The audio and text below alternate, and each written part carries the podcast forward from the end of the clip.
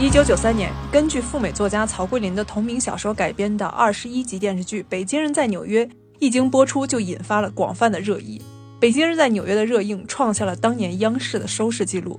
不久之后，在日本东京全程拍摄的《上海人在东京》以及《别了莫斯科》等同类型题材的电视剧相继问世，均是关于中国改革开放后第一代留学生的国外淘金梦，亦成为了属于那个年代的集体记忆。当然，之后也影响了冯小刚等导演去美国拍戏，比如1998年的《不见不散》，也影响了内地演员去美国开启合作项目，比如陈冲老师与大卫林奇合作的《双峰》，俞飞鸿老师与华裔导演王颖合作的《喜福会》，千年静起。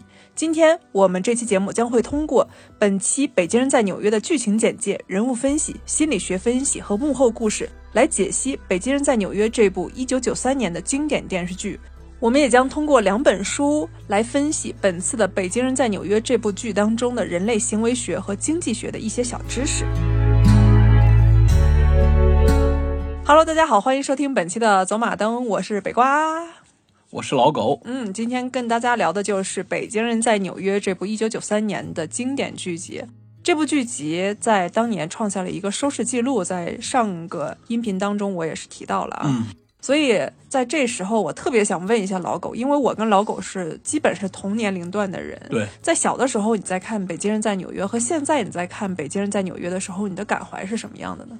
小时候那阵儿看是猎奇心态居多，是因为咱别说纽约，呃，四五线地区的人最多去过北京嗯啊，对纽约乃至美国外面的信息，呃，初期的嗯收拢，还就是从北京在纽约开始了。嗯，我把这个形容为体验式的观影体验。对，就是为什么我说一个两个词都是相关的，而且都是两个连在一起体验式的，是因为它的摄影方式和它整个叙事方式是真正的中国人在纽约生活的那种角度，而不是我们平常。其实，在北京人在纽约之前，我们看过很多引进的一些美国电视剧，但是你并没有说能真正的去用中国人的角度去体会纽约是什么对样的。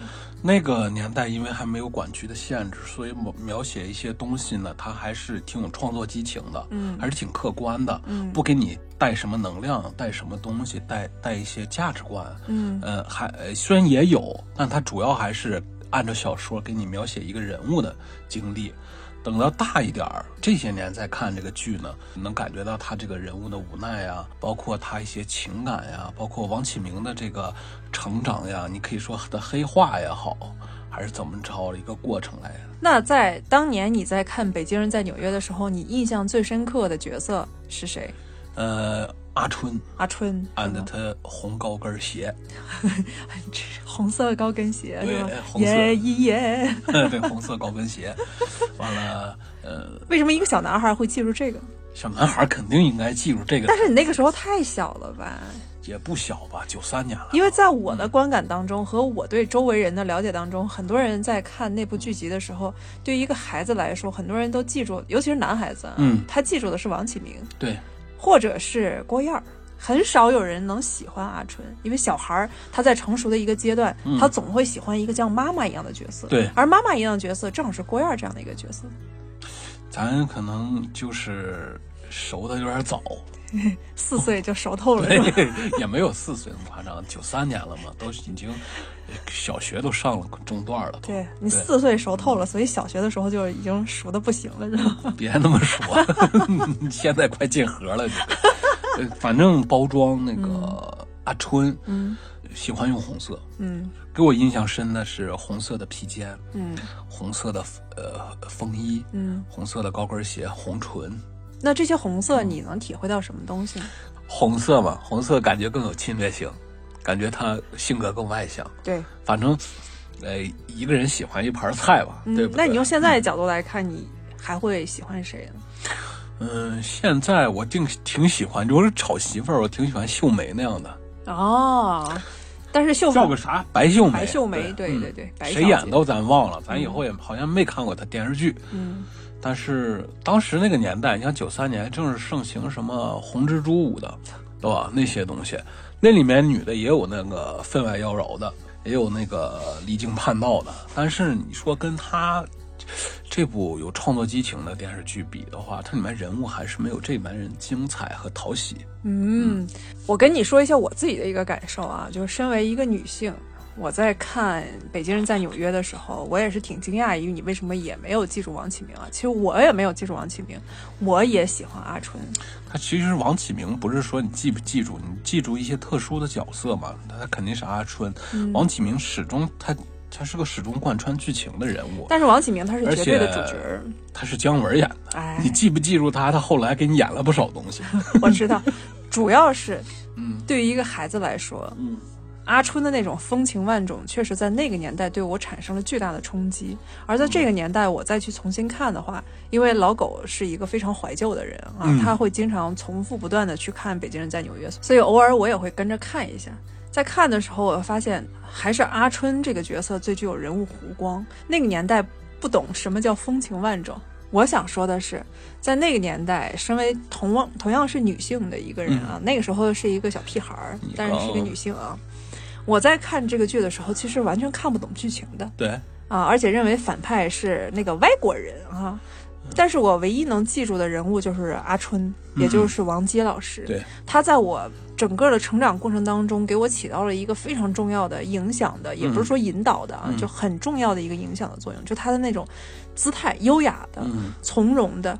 不卑不亢的一个姿态，嗯，非常非常好。虽然他做过什么事儿我不记得，他说过什么话我也不记得，但是就是那个姿态一直萦绕在我的脑海当中。嗯。嗯，这部剧很有意思的一点就是，他通过两段爱情故事和一个创业故事，来给你体现，在那个年代中国人到美国之后他的身份认同问题、文化冲突问题，嗯，对吧？还有就是中国家庭之间的一个矛盾。嗯，家庭与家庭观的一个问题特别有意思。当然，你千万不要把它看成一个商场纪录片，它没有那个意思啊。嗯嗯，我相信很多朋友他可能此时此刻，因为有很多的一些剧集在冲击我们日常的生活嘛，所以大家可能不会再去考古北京人在纽约，这是一代人的记忆。嗯，你说考古的人，那肯定是寥寥无几的。我们就通过剧情的一个描述吧，对，给大家大概理一下，也帮那些看过的朋友们去回忆一下《北京人在纽约》这部剧集到底讲的是什么。对，我是通过自己的语言哈，完全是自己整理出来的啊。好好。这部剧集讲述的就是北京夫妻在一九九零年的时候出往美国的一个故事。他是大提琴手王启明，我们的姜文老师饰演的王启明，与中医老婆郭燕儿为了出国梦和第二代能够有更好的竞争力，从而抛家舍业来到美国纽约的一场生存的故事。嗯，因为他们在北京的个人身份是很高的。对，一个是乐团。呃，乐团的演奏中提琴演奏家，对，另一个是中医，嗯，都是社会身份非常高的人上人吧？啊，现在说应该算是人上人，中产以上水平。但是他们抛弃了他们原始的在北京的一个身份，高身份，对，来到纽约从零开始啊。这个时候他们就面临了各种各样的一些危机。飞机到达纽约之后，先是因为英文不好，两个人就陷入了沮丧与焦虑，这个非常正常。对，这个正常。那个年代还不像现在，可以通过，呃，视频啊，通过好多途径快速的，呃，学习英语。当时我估计俞敏洪的班儿都未必开，那个年代应该还没有。俞敏洪的班儿是在北京第一个有肯德基之前，他那就早了。肯德基是八几年，八十年代末有的，因为我是九零年去吃的麦当劳嘛，啊。你确实是挺早去吃麦当劳的人啊。郭燕当时就说，到达机场之后，两个人因为这个就争吵起来。郭燕说：“咱们就像掉入海里一样。”这就等于是整个北京人在纽约的一个巨大的隐喻啊！可见两人对自己选择的后悔和对未来的一个迷茫。对，好在此次旅行的费用由郭燕的姨妈一家包办。但是见到姨妈和姨父之后，王启明却震惊于姨妈对亲人的态度凉薄，没让在家住。有那么大的房子没让你住，没带着去纽约逛吃逛吃逛吃，只是匆匆的放下两个人，安排好租住的地下室与介绍的工作单位和五百美金就走了。对，临了还放下一句话：“你们总共欠我们九百美金。”就是，对，这是五百美金你拿好，加上地下室的租金是四百美金，不着急还，你们先找工作的。疲劳跟陌生感，再加上地下室的混乱，再加上姨妈和姨父的凉薄啊，两个人再次怀疑此此次旅行正确性。不过为了孩子嘛，两个人都快速从失落的态度当中摆正态度，积极面对现实。王启明就去了一家名为香苑楼的中餐馆寻求工作机会，这是他姨妈介绍的。在这里，他遇到女老板风情万种的阿春和未来的好友大李。对，经过阿春的一番调教之后，王启明放下了看似傲气，实则没底气的一个架子，投入到工作当中。而迷茫的郭燕儿则漫步在纽约街头，恰好遇到一位早年来到美国的老移民，二人相谈甚欢。老人家同情郭燕儿，并给予了实质的帮助，为郭燕儿介绍了一家非常小的麦卡锡公司的纺织公司。而郭燕儿没有想到的是，自己的命运在进入纺织公司之后就改写了。这给大家留一个引子啊，有没有想起来呀？看过剧的那些朋友们啊，因为现在你要找到好清楚一点的资源，这个片儿非常难非常难。嗯我估计你还不如听我们俩给你絮叨一番。是。对，王启明这边，他一边不满于阿春对自己的冷嘲热讽，自己明明是一个大提琴家，哦你为什么骂我是蠢驴？阿春前情人 Jamie 又嫉妒他和排挤他，又不忍被风情万种的阿春不断的调教和吸引啊。对，为了自尊心，也为了满断了这个欲念，因为王启明对他其实是有欲念的啊。对王启明多次提出了一个辞职，也在一次辞职当中被加油站老板毒打后，非常的清醒啊。作为过渡期的一代第一代移民，阿春的香苑楼其实是王启明最好的选择。对，随后他又不断的回到阿春身边，嗯，而郭燕儿在纺织厂工作期间，她高雅的气质和正义凛然的态度，成功吸引了她的老板大卫麦卡锡。我们的麦卡锡老板是一位正宗的美国人，他是个爱爱尔兰裔裔，对，对但是他是一个正宗的美国人。大卫在一次加班当中看到郭燕的能力，并且爱上了她，开始猛烈的追求郭燕。对，王启明再次出走香苑楼之后，一直赋闲在地下室，因为前面有很多很多，我刚才说他心理上的一个铺垫嘛，所以他又一次负气出走了香苑楼。他在地下室生活的时候，他就开始研究郭燕带回来那些毛线和毛衣，开始自己设计啊。但是此时，自尊心和恐惧占据了他的心智。他发现麦卡锡对妻子猛烈的追求之后，就个人就暴走了。对，想拼一把。嗯，嗯，对大卫和郭燕儿都猛烈的抨击。他拼完失败了之后，就开始抨击对方，说都是你们的错啊。郭燕儿非常的委屈，说我跟他什么都没有发生，为什么说都是我的错呢？啊，那边的阿春也加强了自己情感的攻势，这让二人的婚姻道德观与传统规训都受到了巨大的冲击。从中国带回来的那种传统规训，在一次圣诞节的北京乡民聚会中，两个人决定一起回国。这个时候，嗯两个人就像两条落水狗一样，他说：“咱们回国吧，还是啊？”对，在离开前，郭燕儿致电了大卫，而王启明则来得更直白一些。他与阿春在公园约会啊。嗯，这次王启明虽然又被阿春骂得体无完肤，阿春说：“我不喜欢失败的男人。对。但是自己的晦气，你不要给我沾染上晦气，我讨厌失败的人。”但是自己的内心又有着前所未有的刺激感，在内心涌动着，涌动着对，有啊。不甘吧，还嗯是，这两种抉择让王启明跟郭燕儿在登机前发生了激烈的冲突，最终放弃回国，一拍两散。不久之后，郭燕儿与大卫成功结婚，王启明与阿春在婚礼上确定关系，两个人热啃啊。但是，那个好像是王启明强啃的吧，对，但是阿春也没有，阿春也没有，拒绝呀，对对吧？配合着啃了一番。啊，嗯，但是王启明还是认为自己可以一个人闯出一片天，毕竟我们的传统规训告诉你，你是一个男子汉啊。嗯，再次在前妻婚礼后逃走，不知所踪。在郭燕儿与大卫在唐人街春节时开车路过街道时，不小心撞到了外卖工作人员，没有想到这个工作人员就是王启明。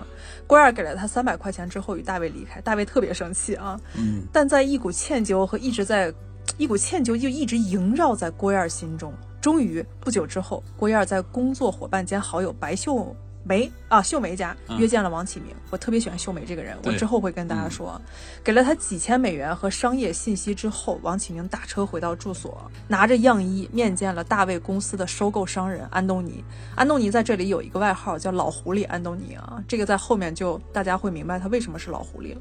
安东尼本着制衡大卫的目的与王启明合作，但是如果想要更多订单，需要七万美元的资金量。对于王启明来说，七万那简直就是一个天文数字。嗯天文数字，嗯当时的美金太值钱了。嗯我记得两千年嗯，那阵儿是换一美金换八块多，对，完了之前我还换过，之前不是有十几块十一块，嗯哦，好高。九十年代的，好像还没到中期，九四年、九五年年头上还十块零几或者十一块，而且那个时候的嗯美元购买、购买力是相当强的，啊你十块钱就能买很多东西啊。对呀、你看他们7那个长岛的房子不就才几十万吗？对对对五六十万。现在长岛的房子可不止那那吓人了，嗯所以王启明那个时候想到了阿春，在和阿春进行一番探讨床单是否吸汗的交流之后，阿春明着就问王启明：“你来是不是为了借钱？你肯定不是馋我的身子啊！”并痛快地把卖掉酒楼的借款给了王启明啊，因为他卖卖掉酒楼卖了挺多钱，嗯把七万块钱就借给王启明。后期阿春就担心王启明拿我这七万块钱，万一他因为没有经营的经验，把整个厂子搞砸怎么办？所以阿春就主动说：“我这个借款借贷。”就变成了你的投资，对我是你的合伙人，我要帮你一起把这个工厂建立起来啊。对，他也怕赔钱，他亲自盯着点儿。嗯，在顺利完成几单之后，王启明体会到了资本主义原始积累过程当中的苦与甜，对大卫的仇恨则愈发跃然纸上。与阿春，呃，与郭燕儿，阿春没有管这事儿。与郭燕儿套得商业机密之后，王启明开启了占领市场和报复大卫的一个过程。果不其然，大卫的工厂被迫破产，而郭燕儿也因为内疚提出与大卫离婚。春风得意的王启明则与阿春开启了购买长岛豪宅和美好未来的一个巨大的展望啊！在经历过郭燕儿出走又离婚的一个过程当中，大卫表达出来的还是我深深的爱的郭燕儿，不愿意离婚啊。二人本来是有可能再续前缘的，王启明决定把身在北京的女儿宁宁接到身边，嗯，这个举动就再次刺痛砸了郭燕儿锅了就，对，王砸锅，这 王砸锅。我记得他那个这一段情节，电视剧里描写的，用对比的手法描写的特别让你的情感上受到冲击。嗯就是他打败大卫以后，大卫跟郭燕儿离了婚以后，呃，王启明领着阿春嗯去长岛挑房子，啊完了郭燕儿呢一个人离家出走，嗯呃，背着两个的包袱，还被人给抢了。嗯他一个人在，呃，公园也好，是哪儿流离失所的那个感觉，嗯，形成了一个直接两个场景之间对比。那个时候王启明就表现出来自己比较冷酷的一面对啊，就大家没有想到，在两个男人之间，没有想到那个像异教徒一样的 David 却是最有温情的那一个。王启明决定把自己的女儿接到身边，我刚才也说刺痛了郭燕儿，但是郭燕儿是怕失去自己的女儿宁宁。一方面是自己没有经济实力，此刻去抚养宁宁，给她一个更好的环境；另外一方面又怕宁宁接受不了自己与美国人结婚的现实，因为嗯刚从大陆来美国的小孩子都会比较冲动一些对，管他叫美国佬儿、美国鬼，对对吧？孩子会觉得你跟一个怪兽结婚了。为了孩子，郭燕儿和王启明决定假扮恩爱，一起把宁宁接到长岛的别墅。可是好景不长，没有多久，他家宁宁太聪明了啊！聪明的宁宁就发现家庭矛盾中的端倪，两方的感情状态也同时暴露在孩子的眼睛底下啊。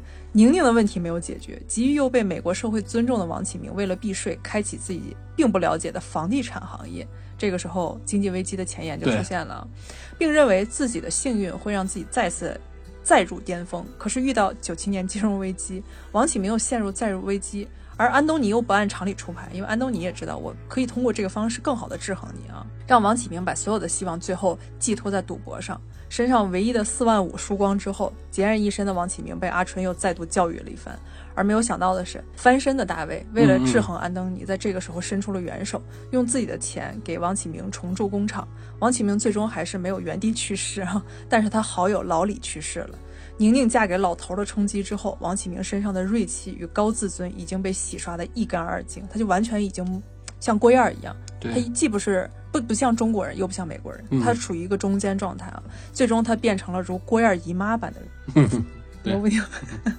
这个总结还可以吧？我觉得应该是把剧情都讲明白了对，啊。就是他王启明炒房地产失利的时候，他未必是九七金金融危机，那是那个雷曼兄弟，嗯，不是不是吗，那这是更后来了，那是二零零七应该是九二年和九一年区间。哦，那个时候就出现房地产危机了。呃，它每基本上它的规律是每十年有一波，或大或小，嗯，它是这个规律。但是九七年那个更严重一些，它波及面更广一些。嗯，跟这个小说就没关系了。哦，你没看剧情里都没有大哥大出现，这小说应该是八十年代末的小说。嗯，嗯，但是他写的故事是九零年他们到达美国。对、嗯对，总得改编嘛，剧本化嘛。对，我们从另外一种角度去解读一下王启明和这里所有的一些人物啊，嗯比，如像王启明，你认为王启明是一个什么样的角色？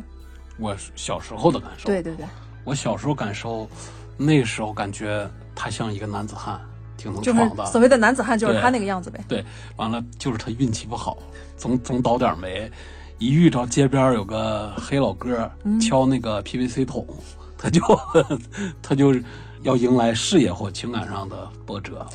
按理说，很多小孩子上小学可能更。喜欢郭燕儿吧，因为小男孩儿他认为这是一个嗯。好妈妈的一个形象，因为孩子那么小的时候，嗯。他会更加投射于自己为自己付出的妈妈的形象，对呀、对吧？但是你就喜欢阿春，哎，我刚牛啊看这个片儿，才九岁十岁吧，嗯。才这个片儿刚演的时候，嗯，嗯。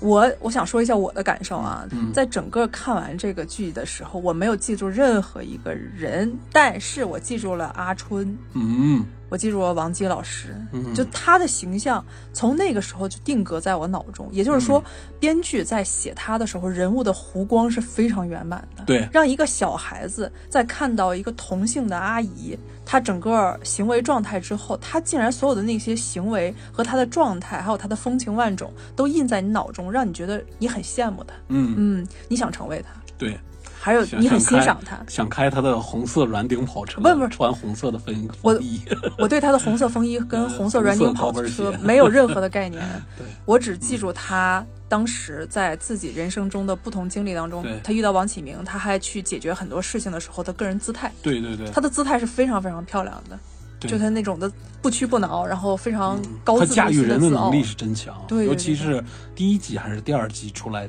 第一次跟王启明打照面的时候，嗯王启明来找工作，他是当时那个年代的北京人，那个磨叨劲儿，我也不说来干啥的，先跟那个套个近乎，先跟大李对套了个近乎，嗯完了跟阿春打了招呼，干，呃但是躲躲闪闪，没有嗯直接说要做什么。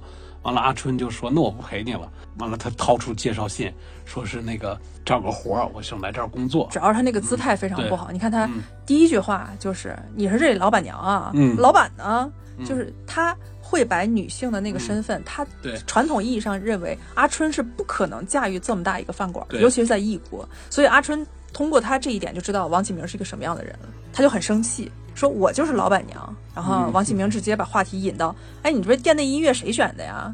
嗯没啥品味啊。这一下就激怒了阿春，但是阿春就觉得这人挺逗的啊，啊就想玩一下你。结果王启明跟阿春两个人，王启明在拿出他的介绍信的时候，还是一副高高在上的一个姿态。阿春不需要这样的人，但是阿春想要留下他。嗯，因为他欠那个谁郭燕姨父一个人情，对，人家说是安排个人来打打工，他怎么着也给应承了。阿春就把他终极批判了一下，这让王启明的自尊心受到了第一轮伤害。嗯王启明转头就走，但是阿春说：“你的酒还没付钱呢。”然后王启明说：“我身上没钱，我一块表。”阿春又说：“你这块表就值两块钱。”又把王启明的个人身份，因为王启明认为那块表是他身份的一个象征啊，又把他的个人身份给打碎了。后来阿春就来了一个非常漂亮的一个转场，说：“除非你用你的劳动去偿还。”对你看又没驳他姨父的面子，对又给了他工作，嗯还没驳自己的面子，还把王启明打入地下，让对，王启明受到了第一轮调教。我我得应我这个朋友的人情，得收了你，但你这个嚣张劲儿，我也得排乎住你。嗯，这就是一种驭人之术啊！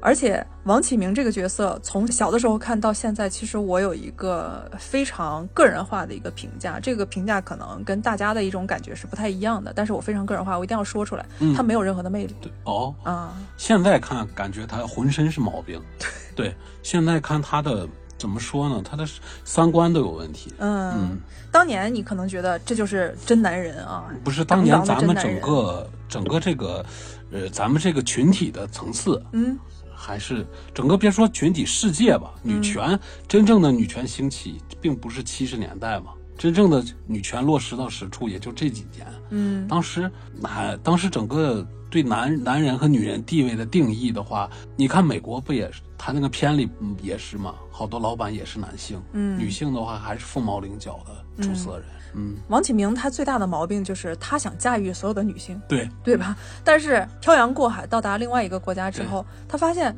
我这个驾驭手段不太对，嗯，嗯但他没有自省。他只是觉得，可能我得用更强力的手段去驾驭他。他想驾驭阿春，嗯他想驾驭郭燕儿，他又想驾驭宁宁。到最后，这三个人全离开他了。对 因为他犯了一个我们普遍我们身边人和我们自己嗯其实也犯这样的毛病对，我们从来不愿意平等的跟对方交流。对我们可能因为自己的男性身份，对或者是女性的长辈身，份，我是你丈夫，你得听我的；我是你父亲，我是你妈，你得听我我的，对吧？嗯，你得听我的。但是你想说什么，我不管，我只要你听我的，你就叫听话和宝贝儿，对吧？对，所以王启明在大家都获得了社会身份的情况下，你想郭燕儿那个时候挣的比王启明多，王启明还是一副我是你丈夫，我是真男人的一副态度，跟郭燕儿高高在上的说话，导致郭燕儿歇斯底里。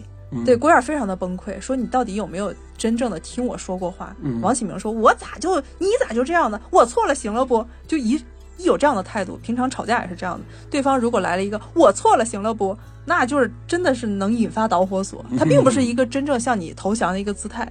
对而是此时此刻我不想跟你继续再聊了。对，你啊我还是没觉得自己错。因为你懂，他是这样的。所以我总结的是，从今天的眼光来看，王启明是一个典型的拥有赌徒心态的投机主义者。对，呃，阿春还夸过他聪明，我倒看不出他哪儿聪明。我也没有看出来他到底哪儿聪明，他从起步，他就是愣。他从起步脱困到建立事业，到第一次的击败大卫，全是靠两个女人的付出。嗯，而且用今天的眼光来看，因为我也是修了一些心理学方面的东西嘛，王启明是有潜藏的一个被动攻击型人格。我以前没有发现给介绍介绍这个这个概念理。解不了。我如果说出这个概念的话，你可能能想到身边很多人。啊，你说说。这个被动攻击型人格就是通过揣摩和迎合他人，并与之建立契约关系之后，反而进行索取对方的同情心，就是一直在卖惨，迫使对方满足其自私的欲望。周芷若就是这样的，哦哦哦，对吧哦，对对吧对对，我说的没错吧？啊，就一直在卖惨，但是在一直在剥削你的同情心。周老师 啊，这种人自幼聪明，喜好伪装卖惨，可以逃避任何责任，他就把所有的那些责任。分到别人身上，说我没有错，我是受害者，但是错都在你。你看王启明就是一一直是这样，郭燕你错了，大卫你错了，阿春你错了，宁宁你怎么这样的？你错了，我没错。嗯，通过迎合他人，能使他人出于同情心满足其自私自利的一个欲望，并以此榨取别人的各种各样的行为和资源，嗯，对吧？既迎合、指责、索取、卖惨、指责和索取。如若被榨取人反抗并停止付出，郭燕儿中途不是停止付出了吗？王启明就会展现出一种很有趣的反向指责。嗯就你看他那个时候对郭燕儿的另外一种指责是郭燕儿不离开他他吗？对他告诉宁宁是你妈先离开我的，对对吧？就形成让宁宁非常崩溃的一个状态啊！这就是王启明的一个潜藏的被动攻击型人。他没有跟孩子说是，嗯、你妈确实是心有点不在我这儿了，嗯但是我对你妈的那个态度，我是完全不信任她的，嗯导致我俩后来情感越走越远。我是因为为不信任才导致他走。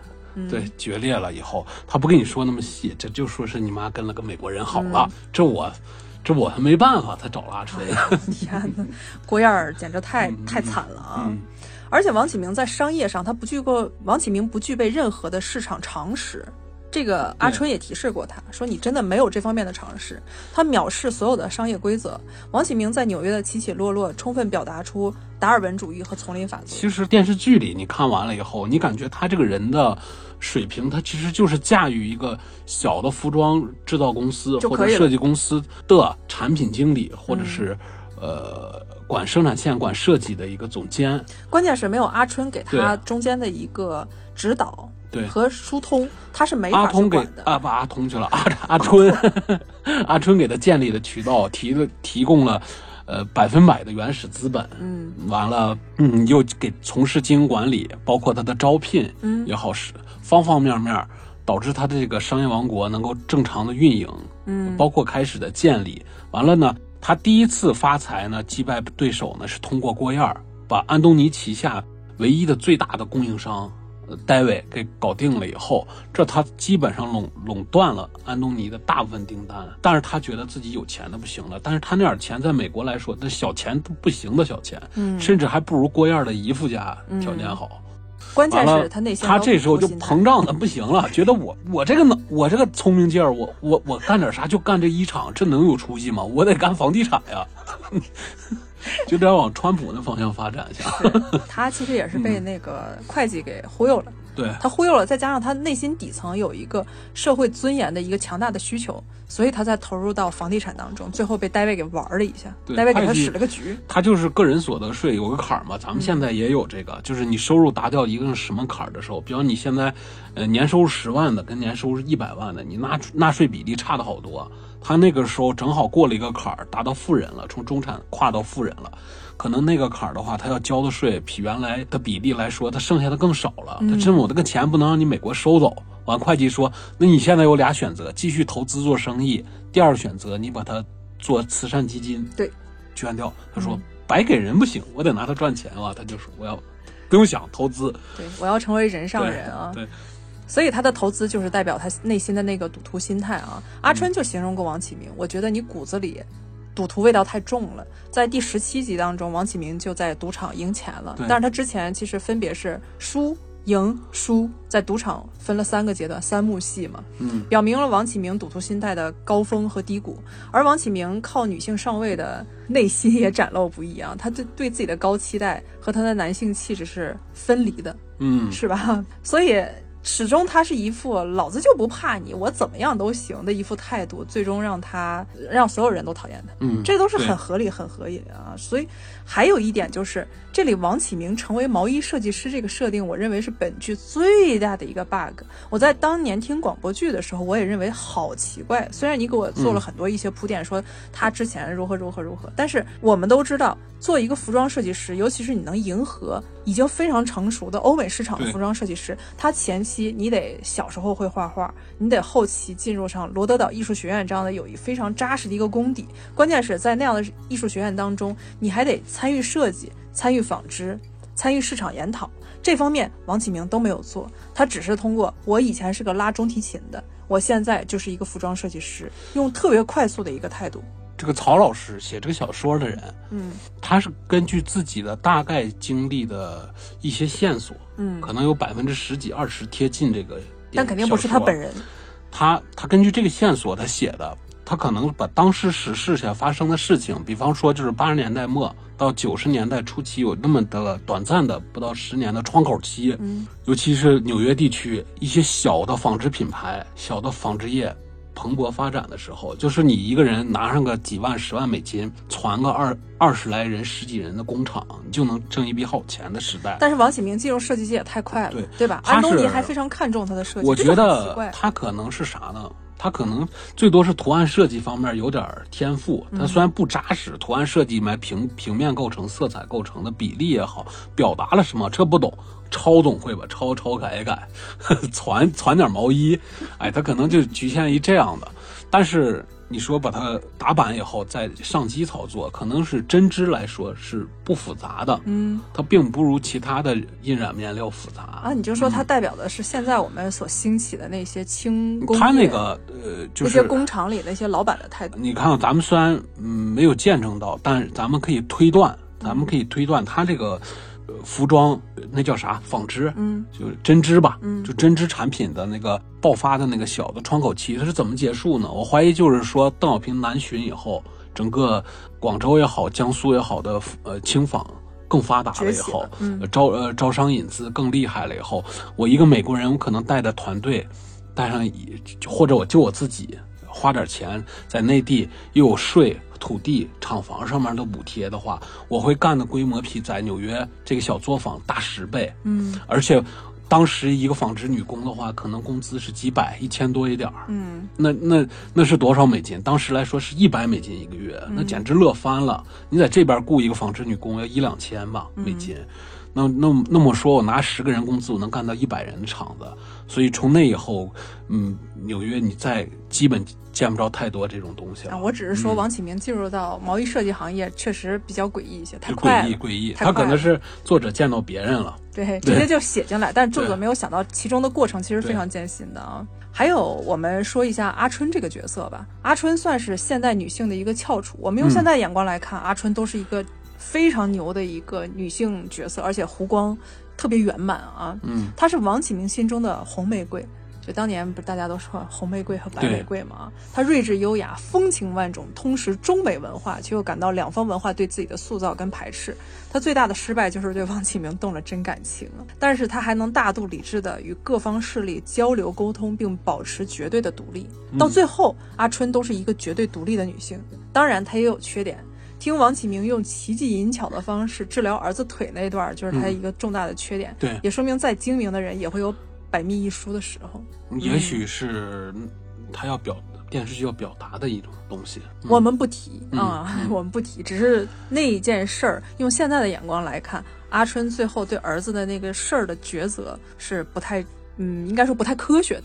我们只能这么说。他就是哥伦比亚毕业的高材生，对，完了又在西方生活十余年，嗯，在美国吧生活十余年，他应该更科学的看待一些事儿。嗯嗯，你看阿春那个独立，他并不期待婚姻，对，因为他觉得婚姻这个东西，他是能束缚他，让他没有自由的。对，王启明那个时候一直在在向阿春求婚。而且说你要跟我的宁宁女儿宁宁生活在一起，阿春当时就崩溃了。这你看，所有的中国女性其实都困在这样的一个困局当中。在那个年代，你得接受她的孩子，嗯，对你得接受他孩子对你的各种凌辱，就是语言上的一种羞辱。你你还得装出一副好妈妈的样子。这对于阿春来说，他受不了，因为阿春。有点像《欲望都市》当中的几位主角。嗯，你看阿春生活的那个房子很小，特别小，酒店式公寓。但是就是酒店式公寓，对，呃，就是一个标间大。嗯，但是那属于阿春独立的房间，那是他最自由的房间，就像弗吉尼亚·伍尔夫说女人应该有自己的一个房间是一样的啊。嗯，阿春到最后他都没有卖他那个房间，说一股脑的说我要支持你，我爱你，我要跟你结婚，我把我的房间卖了去支持你的生意，他没有这么做。对他说这是我独立的空间，这是我生活的方式啊。嗯，而跟阿春。形容鲜明对比的就是他前任的那个情人吉米，吉米我的形容就是天生一副当了水琴的疲惫感，就当惯了水琴的疲惫感，我就不说那么难听了。水琴，对水上的那种的，呱呱呱呱呱，啊，只想通过出卖自己的肉体不劳而获，不想更加努力或者精进自己的一些才能，让自己获得更好的生活。他只想吃软饭。对，但王启明也吃了软饭了。嗯，郭燕儿这个角色很有意思。郭燕儿，我在。这么多年的成长之后，我发现郭燕儿非常非常像《倚天屠龙记》当中的纪晓芙。对啊，我不知道你有没有对纪晓芙这个角色有一些记忆？忘却了，忘却了，对吧？你看当时他们对郭燕儿的一个形容，就那个白小姐对郭燕的一个形容，就说她什么都好，就是她太软弱了。对，一下一语成谶啊。嗯。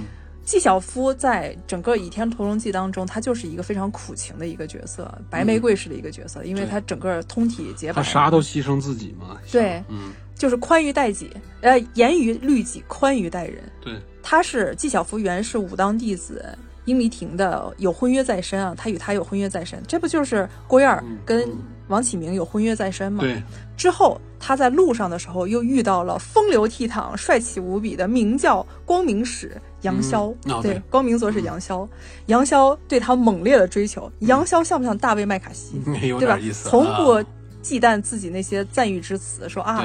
美女、美人儿，你为什么离我而去啊？美人儿，你是不是又想我了呀？就全是这些一些撩拨的词啊。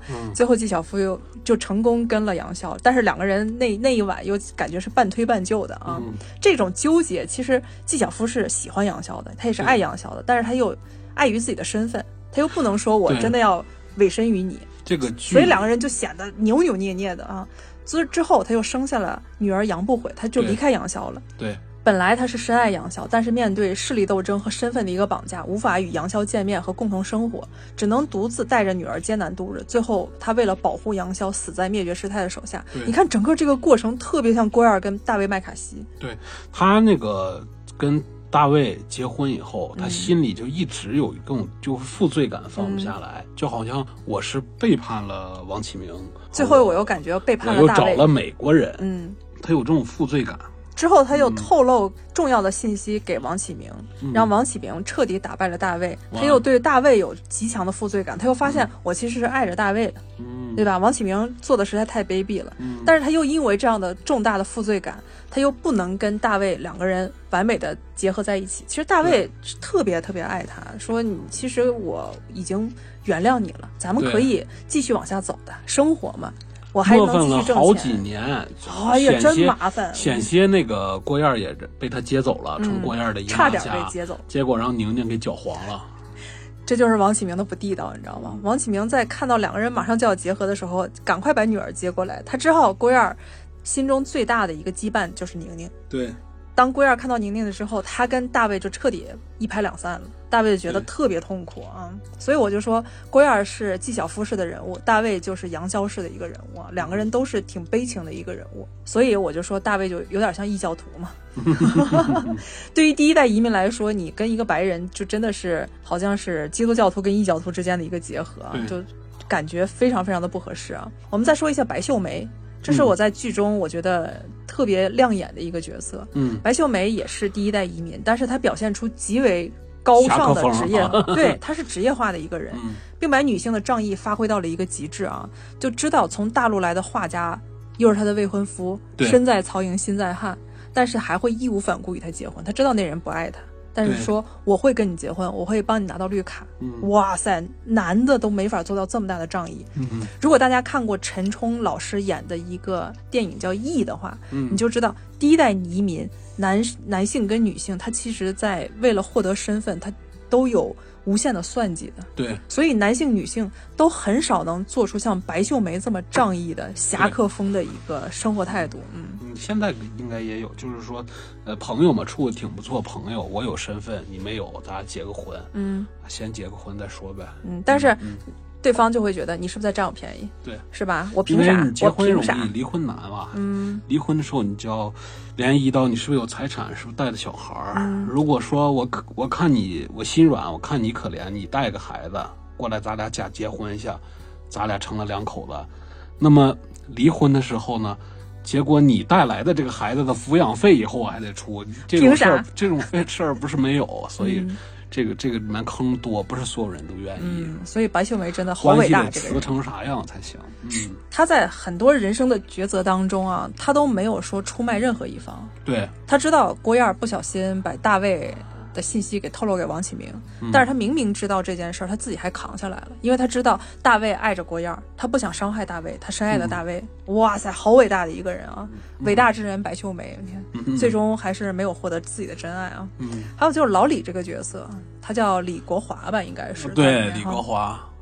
老李也是代表第一代移民当中的其中一部分人，就大是书生电视剧里叫大李，对。对，嗯。书书生气质和优等生气质占据了他。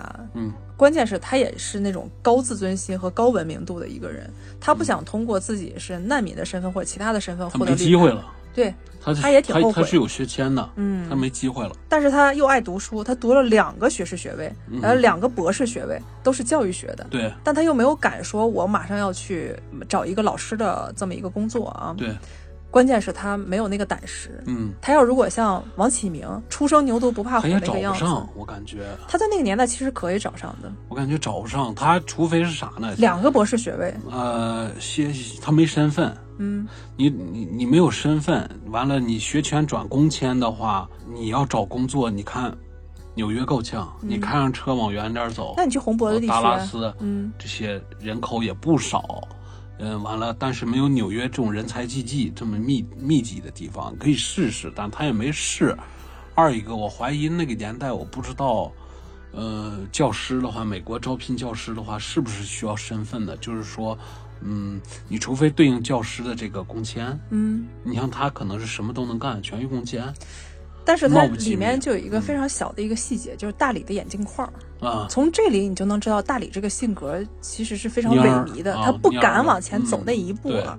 他跟王启明一起喝酒，一起诉说衷肠的那一段，你就看大理眼镜框是歪的、嗯，烂的，嗯。他的眼镜框特别特别歪对，嗯而且他一边的那个眼镜腿儿，他明显是用胶布缠过的，也就是说，他那眼镜腿儿有有可能是被人抢劫或者被人撞倒，嗯。他眼睛破碎了，但是他又不敢，或者是美国的当时的眼镜又太贵，他付不起那个钱、去修这个眼镜或者重新配一副。啊，配眼镜是相当贵，对你又能看出来，他都已经读博士学位，但是他身边的那些，呃，除了移民之外的其他的那些朋友圈，他是没有展开的，嗯嗯，他就只能一直在底层刷盘子、洗碗，一直在干这样的工作。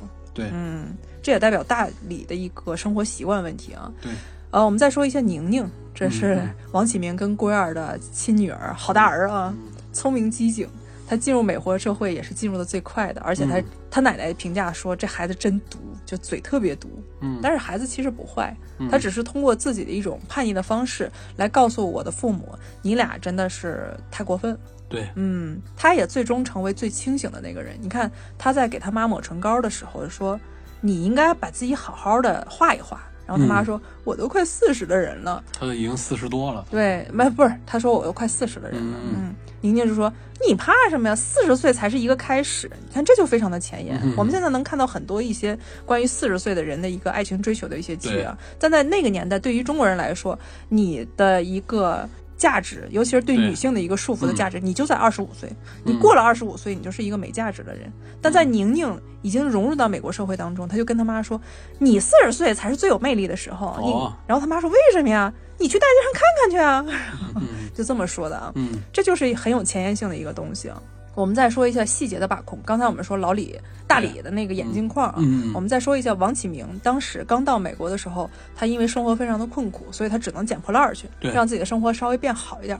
他从街头捡生活用品的那个镜头，你看他的瑞士手表嗯是松的，对，嗯，你就可以看到冯小刚在这里的作用。我们都知道郑晓龙跟冯小刚简直就是黄金搭档啊。嗯冯小刚对细节的那个把控是特别特别特别的细。对人在经常干活和长期干活的时候，你的肌肉肯定是一个凸起状态、对，兴奋状态，嗯。你不可能再戴一个钢链的一个手表，狠狠地戴在你的胳膊上，对。对吧？去看时间，你肯定会把它松开的。对，我就记得冯小刚那个时候在拍《非诚勿扰》的时候，嗯。吴桑就说了一个细节，我在前头之前其实也说过，嗯。说道具组那些小孩儿，因为从当地雇的一些留学生，嗯对，嗯，大家可能对这方面没什么要求，嗯然后就拿他们拿行李那一段儿，那嗯行李就特别轻，然后冯小刚当时就毛了，说这是拿行李的那种重量的感觉吗？你看嗯。这对于其他人来说无所谓啊，反正行李里头是啥我们也不知道。但冯小刚说这是一个非常重要的细节对，你放点砖进去，嗯，对，就必须得放点重量的东西进去啊。呃，还有就是三五烟的一个广告植入，嗯哦，这个三五烟现在还卖吗？卖，哦，当时应该说是三五烟的一个重大的广告片，就是你从任何一个细节，它的烟灰缸，然后所有人抽的烟都是三五烟。对，嗯，嗯，西我记得西方早就那个年代不能影视剧里出现抽烟的情节已经开始禁烟了。呃起码不能宣扬抽烟。对对，但是在我们那个年代嘛，后期大家咱们后期后期才补全这些，但在前期抽烟的桥段是特别重要的啊。嗯 Stop，嗯。还有一个细节就是白秀梅家中的理查基尔的电影海报，因为这个哦电影海报它很大，它经常出现。那个电影是一九九二年的《辣手美人心》。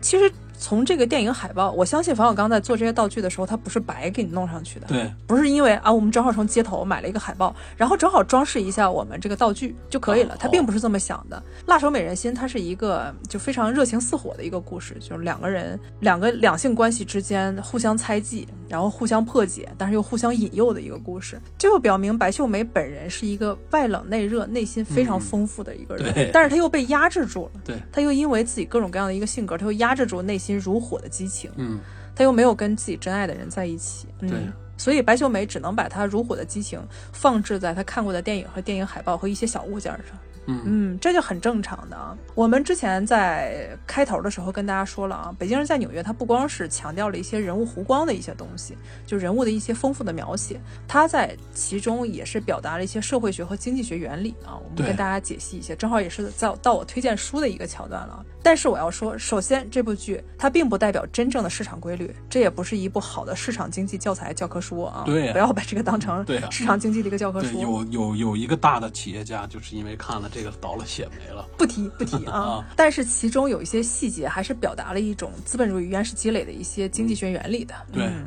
王启明所代表的掘金者的一个心理背景是很好理解的啊，因为那个时候在九十年代，对于外出掘金者，他们大家都是一对物质有一个贪念的。嗯，王启明又在心理上说服自己，通过金钱来颠覆官本位的一个传统认知。这个是这个桥段从哪儿来的？从王启明在接到宁宁。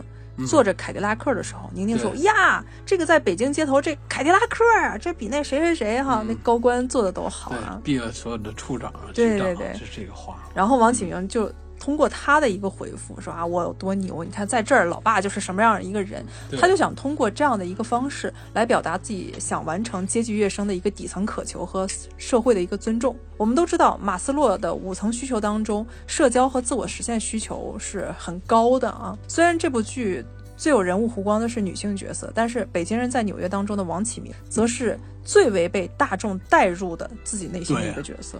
就像你，你身为一个男孩子，嗯，那个时候强调男性气质，对，觉得他虽然有点砍，嗯砍星星的，当时说就是有有一点非常鲁莽的感觉，嗯但是觉得挺有意思。小时候看觉得这个人挺有意思，嗯，我估计阿春喜欢他也就在这儿。就是你真逗嗯，啊。那你真逗，我就说，只是你真逗。但是用今天的眼光来看，剧情推进的过程当中，我们难免会自省。对，通过他的探路的方式，我们会自省自己。他一直在强调强者的哲学的时候，我们应该自省一下，为什么在九十年代人们口头禅是“撑死胆儿大的，饿死胆儿小的”？对这也是你经常跟我说的啊。是不是因为当年刚刚开放的时候，社会监管的缺失和法律的滞后，导致有一些人投入商场的时候，他的狼性就成为撑死胆儿大、饿死胆儿小的一个，应该说这句名言的秉承者之一。嗯，对吧？因为大家都是因为各种各样一些漏洞生财、投机主义生财，他们开始有了胡作非为的空间，并且大发横财。对，九十年代电视剧所代表的消费主义，在那部电视剧当中，应该说达到了一个顶峰。对但是并不可怕。对于刚刚打开国门、拥有梦想的人来说，这种消费主义心理恰好就成为一个内化成一个生活动力。因为让我们知道，哎，前方还有我们可以去奔的一些东西啊，甚至它成为生存动力和人生目标。嗯嗯，因为我们都知道，九十年代很多的影视剧，从《北京人在纽约》之后，还有《摩登家庭》，日本人在东京，对，还有《摩登家庭》。对，《摩登家庭》是不是那个摩登家庭啊？上海人在东京，日本人不在东京，还能在哪儿？还能在东莞吗？不开玩笑，不开玩笑。上海人在东京，关键是还有摩摩登家庭》这样的剧集，还有《龙堂》，对，都是对外交流的一些非常好的印证啊。他们像王启明，他大且大多，也给他上了一课完美的经济市场学的一个课。王启明认为的市场自由，并不是真正的市场自由，对，是吧？他藐视市市场自由的时候，这个市场最终会反噬他。对嗯而且还有一个行为动机，就是人类行为动机也很有意思。刚刚到美国的王启明有着处处认亲的一个习惯，就有点像江西老表，一表三千里啊，却碰了一鼻子灰。而且那些同是北京人的人还骂他，就说。嗯你在北京什么身份？我在北京什么身份？你当时你会正眼看我吗？你会跟我说话吗？对那个修车工对修理的那一段就是，嗯他跟人套词，套词想在人那儿工作，完了说你会干啥呀？嗯他，说我是拉大提琴的，拉这大提琴的，这这怎么东北那。话？你你你你这儿有没有不用手的活儿？嗯，特别贱。完了那人就不想用的，但是也也顺便想涮他两句，嗯完了就说。你知道我在国内干啥吗？板儿爷，你听说过吗？国内像你这样人能正眼看我吗？这了那了，完了不要他，拒绝他了，用很难听的话拒绝了他了。嗯完了，王启明就有点不服气，不服气。完了，这个人看，哎呀，这好好久没打架了。呃，也电视剧原文就是说是白人不敢打，黑人打不得。正好今天遇着你了，我好几年也没松快松快了，就拿我就想打打你你知道吗。但是王启明那种处处认亲，他又代表了第一代移民所有人的行为动机，所有人到达那个地方的时办法都会处处认亲。语言有障碍，又没有钱，身份上也有障碍，嗯没有办法。小的时候没有看懂这段啊，说为什么他要处处认亲呢？我天！但是你要去外地，当你成长过程当中你要去外地的话，你也想处处认亲，这是一种人类行为学当中想极快破冰、获得庇护的一个正常的行为。对，美国有一个生物学家和生理学家教授，他叫贾雷德·戴蒙德，就写过一本书，给大家推荐一下啊，叫《枪炮、病菌与钢铁：人类社会的命运》。它其中有那么一小段啊，其中大段他写的是其他的一些社会学的方面的一个知识，我就不跟大家阐述了。但是那一小段，就像我刚才说的江西老表的那个阐述就很正常。他认为人类社会中的权力与技术的歧义无法反映文化和种族上的差异，但是来自被各种不同正反馈循环当中的强力扩散的环境差异，会影响这个人类行为学的一个动机。这可能大家有点听不懂啊，但是我给大家解释一下其中一个小故事。它其中写到，在新几内亚岛，嗯，我们都知道这是一个非常世外桃源的一个小岛，但是嗯人都是不跟外界接触的、啊。对，两个人见面不得不不断的寻亲，寻求亲情纽带，就是两个男性对都穿的草裙，拿着一个杆儿，上面有穿刺的东西啊。在见到哎走到丛林当中，突然又出现另外一个男性，对，就是说，他第一个反应就是哎，你认不认识那个谁？然后那个谁谁谁谁谁，他是我表亲表亲表亲的表亲。嗯，然后那个对方也是说，哎，我认识，哎，你认识那个谁谁谁不？他这样的方式是为了对方不杀死自己。对人类其实，在没有健全的法律，其实法律是干什么用的？就是说，最早以前人们见着的就得攀亲戚，嗯咱们有没有血缘上的关系？如果血缘关系，咱们是一伙儿的，只能通过宗抢别人去，族纽带。咱去抢别人去，咱们去掠夺别人的资源去。完了，后来有了法律的规规定了，就是谁的资源属于谁，怎么保护，大家才放松了这一块儿。嗯，看新几内亚，他也遇到这样的一个问题啊。当他们那种的原始的亲情纽带的方式一直度过了几百年甚至上千年的时候，突然又进入到西方的人进入到他这个岛上，嗯，带入了西方的法律法规。所以，当这个法律在新几内亚岛出现之后，他们就不再用亲情纽带保护自己对了，因为有明文的法律规定可以保护你。嗯再见到人，就有点像纽约街头、曼哈顿街头的那些匆匆而过的人，我管你是谁呢？我碰你一下咋地？然后嗯，你也别跟我多说，反正咱俩如果打起架来，旁边会有警察，对，对吧？嗯。而王启明的发迹史也有着经济学的一个规律啊。另外一本书，刚才我介绍的是《枪炮、病菌与钢铁：人类社会的一个命运》这本书，这本书可以推荐给大家。另外一本书就是华尔街证券经纪人一对兄弟彼得西夫和安德里西夫，他写过一本书叫《小岛经济学与美元和经济的一个故事》。嗯他这本书特别有意思，因为我对经济学其实没有多太大的一个了解，但是这本书它是通过漫画的一个形式、哦来给你阐述嗯经济学原理啊。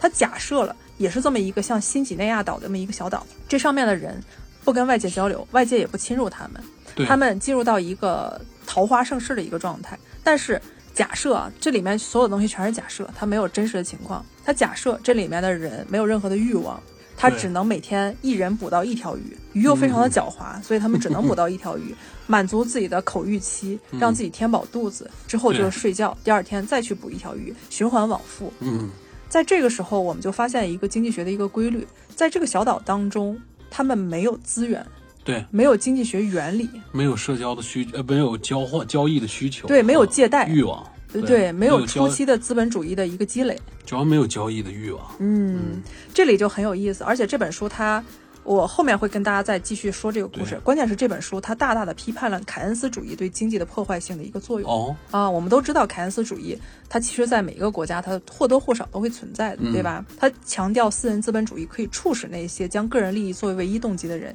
间接提高和帮助他人提高生活水平。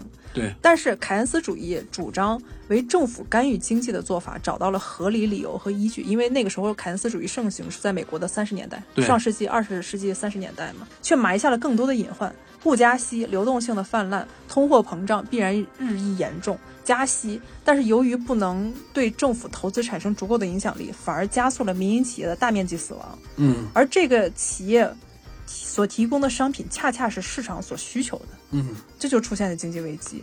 这意味着，我说的是凯恩斯主义它的一些表象啊。这意味着这些企业终将倒闭，供应链减少，反而会加速一个国家的通货膨胀。对嗯，这是这本书对大家的一个警示啊。对，因为它使得经济自身的运行规律遭到破坏，使得市场自我调节能力被扼杀。哦，嗯，我为什么要推荐这本书呢？是因为它跟我们现在看到北京人在纽约是有非常紧密的一个联系的啊。刚才我也说了，假设这个故事当中他没有资本主义原始积累，没有借贷，没有投资，没有存款，这里面出现了三个人：贝克、查理和后期有资本主义原始积累的艾博。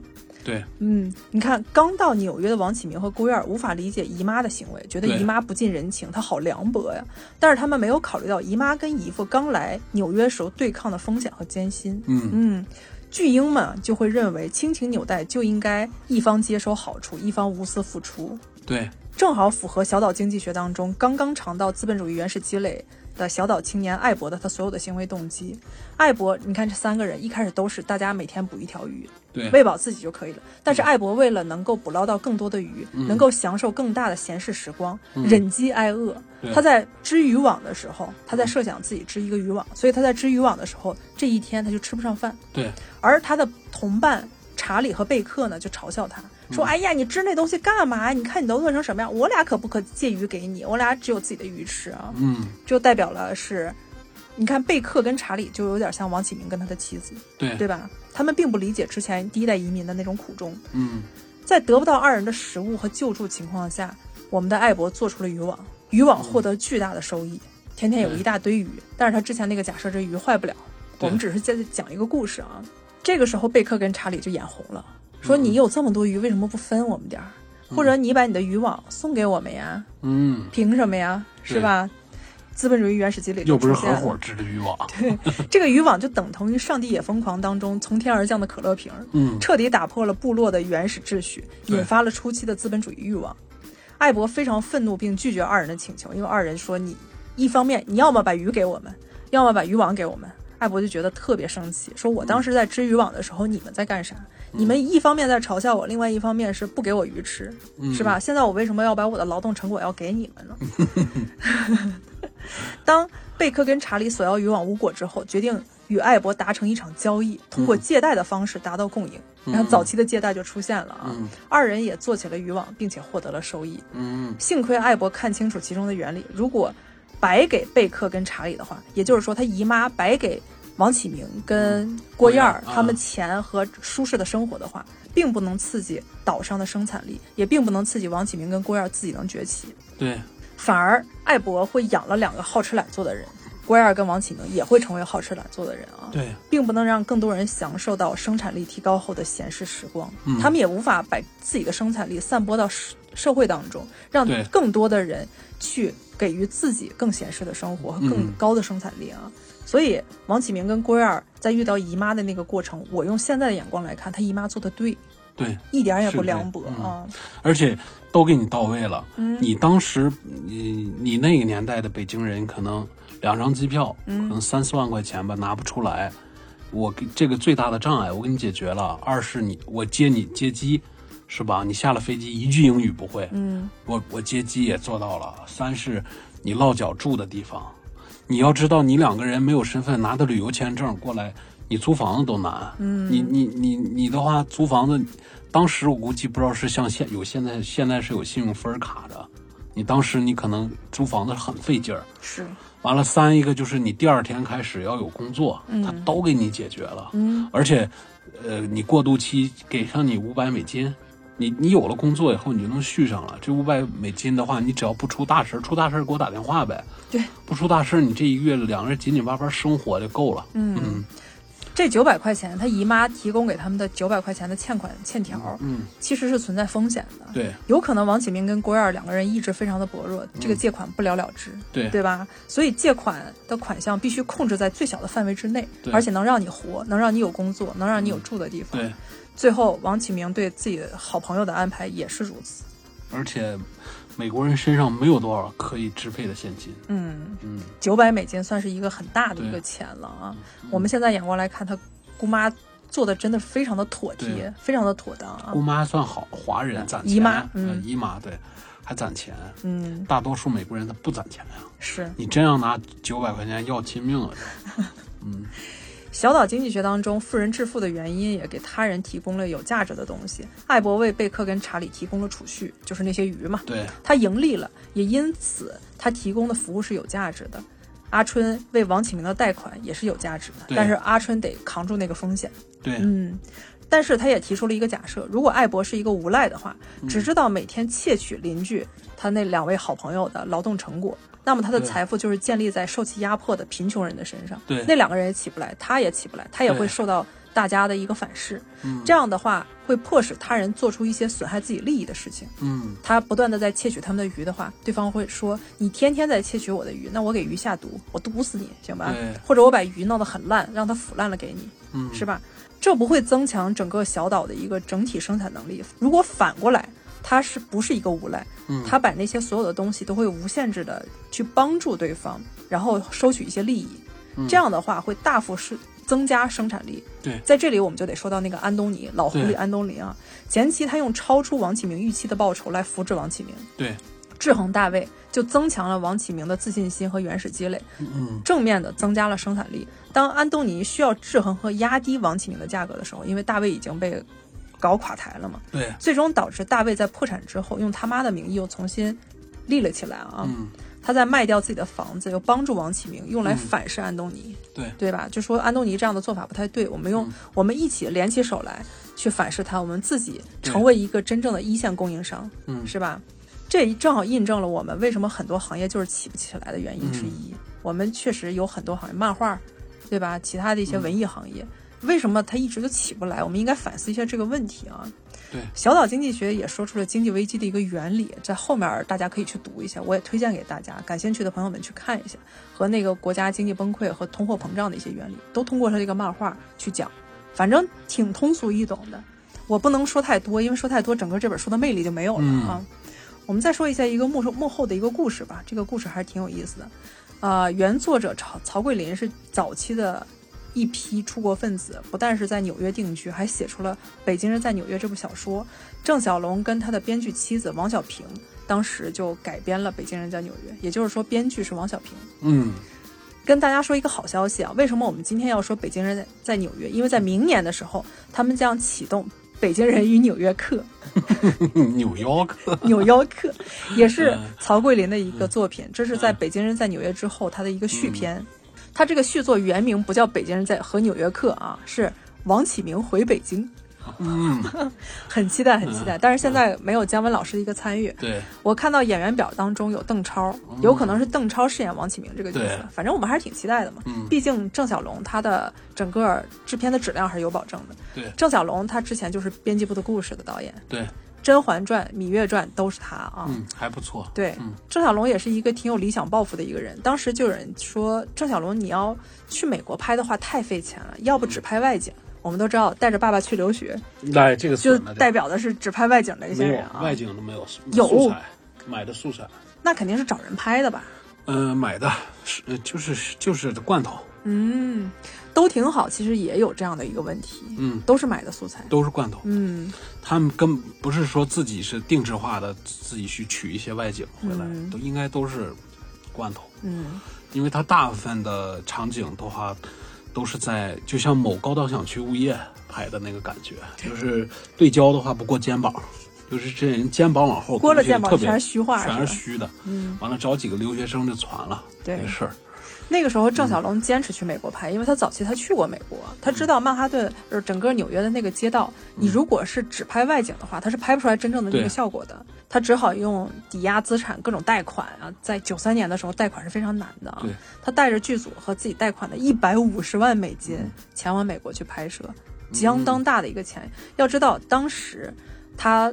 他的神剧《渴望》首播之后血本无归，但是《渴望》的投资毕竟只有一百零二万人民币，对。而贷款一百五十万美金，在当年换算成人民币是一千二百万。对。而当时北京电视艺术中心全年的制作费也就一百八十万人民币。对，哇，相当大的一那笔年代真省钱啊！你别说，但是郑小龙拿着这个钱，每天都在滴血啊，该省的省。郑小龙也是个铁公鸡，因为不是他这个是相当省了。你看北京人在纽约太不容易了多少穿帮镜头，基本全是肩扛干的。麦克风动不动就出现了，啊出话了。嗯就是第一集里面，戴维去那个安东尼的办公室那一道，嗯，就那儿上了个轨道，嗯跟跟那还有个长镜头对，跟着他拍了一下。其他其那以后，基本上就基本上就是肩扛搞搞定。嗯但是该花的钱，郑小龙绝对也是个大土豪。为了拍摄曼哈顿后面墓地那个镜头，就是大理死的那个阶段啊，郑小龙就租了一架直升机进行航拍。我们最后看到直升机那个影子在各种墓地上盘旋了一圈啊。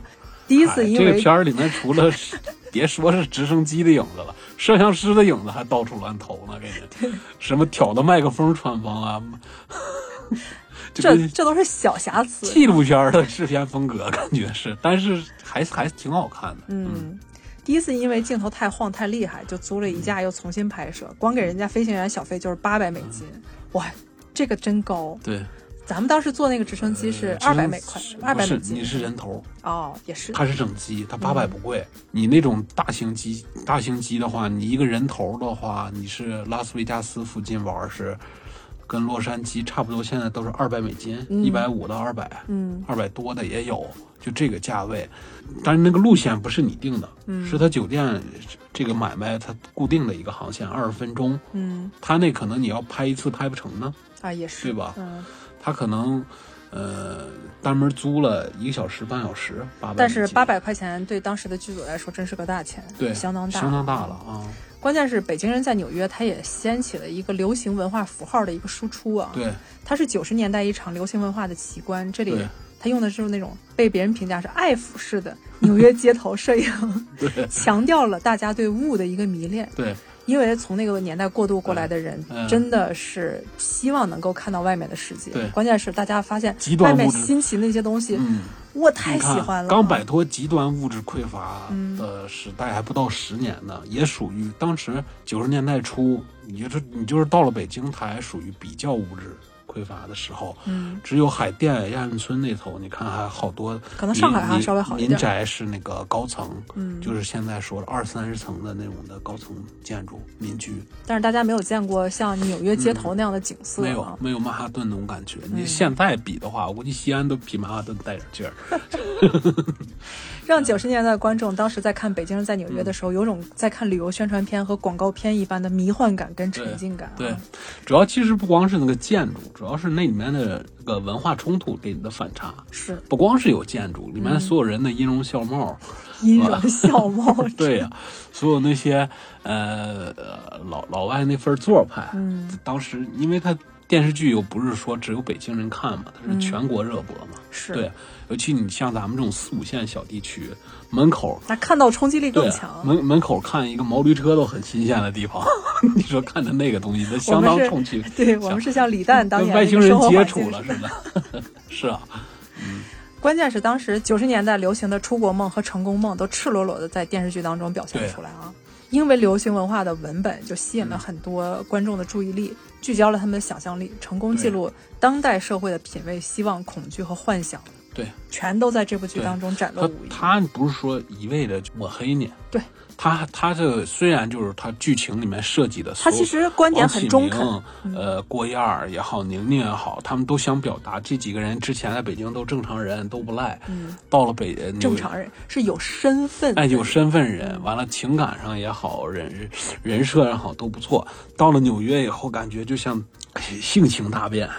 嗯嗯，他其实用这种方式给你做的，但是他还没有就是说从方方面面的来抨击你这个东西。他提供了两个角度，他一个角度就是中国人在看待这件事儿是什么样的，另外一个角度就是当地人看待这件事儿是什么样的，当地人跟来的移民他们之间的一个矛盾跟冲突是什么样的，而且是还有一个角度就是成为当地人的华人。